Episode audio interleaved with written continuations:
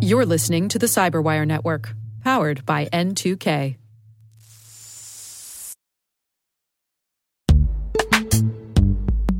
In the dynamic world of enterprise security, identity architects and IT leaders face a major challenge. Growth by repeated acquisitions multiplies the complexity of everything. Multiple IDPs, MFA providers, policy engines that all need to coexist. This can lead to fragmented user identities and policies that create security vulnerabilities and add access friction. Strata Identity solves this. Now you can decommission unneeded IDPs and consolidate the ones you'd like to keep without rewriting apps or disrupting users, engineers, and app owners. Plus, Strata's modular architecture makes it easy to integrate with any identity provider without manual maintenance and coding. Join the ranks of cybersecurity leaders using identity orchestration Visit strata.io slash cyberwire, share your top identity security priorities, and receive a pair of complimentary AirPods Pro. Offer valid for organizations with over 5,000 employees. Step into a new era of identity management at strata.io slash cyberwire.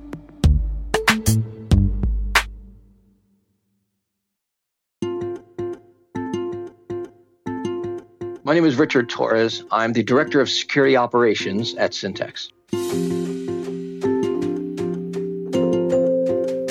For some reason, I was just taken by all the police shows, uh, SWAT, Mod Squad, and I grew up always wanted to be either in law enforcement or, or security. And when I had the opportunity in high school, I joined the Air Force Junior ROTC. Uh, several years later, I wound up working as a senior drill instructor at a maximum security boot camp for at risk youths. The one thing that was very, very distinctive about juvenile justice is you don't have the same tools you have working with adults. With adults, they're less concerned with treatment and with with juveniles, the way the facility is set up, it is it's still very secure, but it's not run at all like a prison or a jail. The idea was we have to create an environment that we could be functional in. So it was very, very different than other security positions where you are primarily focused on keeping certain things out. So it really gave me a, a different perspective on security.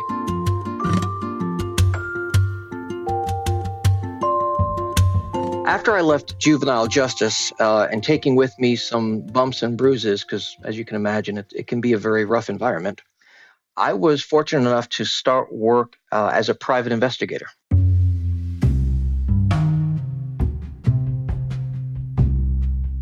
And I did that for about five years, working cases such as insurance fraud, injury claims, child custody cases. Uh, and I worked in that field for about 10 years.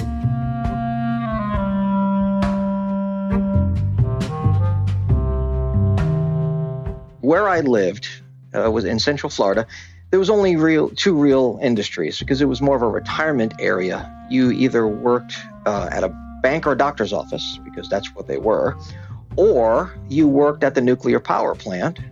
So I went to work in nuclear power, specifically in nuclear security.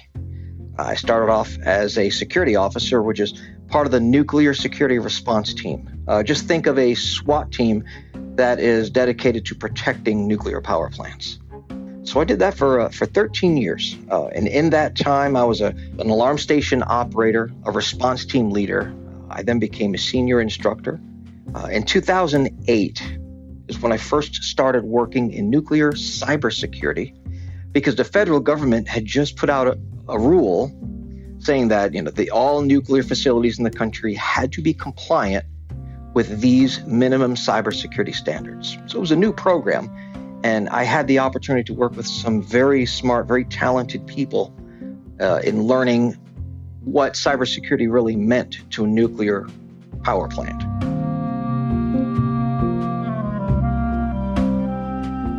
So after about 10 years of that, I left there to work as a cybersecurity engineer consultant. There, I got to work with multiple utilities in the US, Canada, UAE, and Japan. and help them set up things like their incident response program. So that, that was a really fascinating deviation going from, uh, from carrying a, a, rifle and body armor to now just carrying around a, a laptop and thumb drive.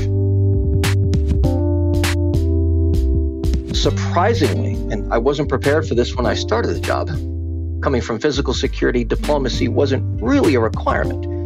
Going into cybersecurity, I learned that diplomacy was at least half of my job. But when you're working with folks that have been in an industry maybe for 20, 30 years, a lot of what they do is knowledge of craft. And they have to feel comfortable sharing that with you, saying, Well, I, I just do it because I've always known how to do it, and they've trusted me. So that diplomacy really pays off when you're trying to get honesty and, and be steered in the right direction. So I left the, nuclear industry and now work, now work at Syntax, which is a uh, managed cloud hosting firm, and I'm the director of security, which includes compliance, physical security, engineering, governance and compliance, and so forth. And the way I describe it is where you put your data in the cloud, my team and I are responsible for making sure that that data is protected, the facilities that that data lives in protected, and the data while it's traveling or at rest is in a safe state so no one can do it harm.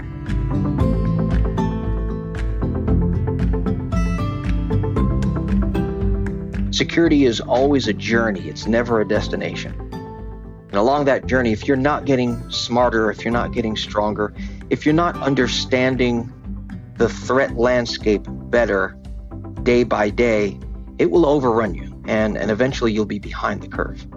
Most folks don't look at cybersecurity as something they can get into because they think it's a lot more complicated than it really is. Entry level IT jobs are more about configuration and understanding network traffic. Cybersecurity is really how you apply certain controls to make sure that what you're doing is safe and secure. It's not all that complicated. So, to people getting involved, getting into this field, if you have the opportunity to do any internship or uh, even to take an entry level position that has security as part of the job description or, or has security functions or duties, getting that level of experience is going to be crucial. Because one of the hardest things to do is to take your book learning and then apply it in the real world.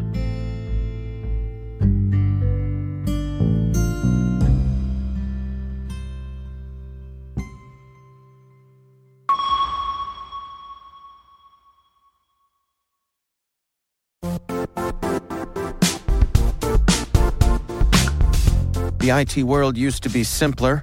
You only had to secure and manage environments that you controlled. Then came new technologies and new ways to work. Now, employees, apps, and networks are everywhere. This means poor visibility, security gaps, and added risk.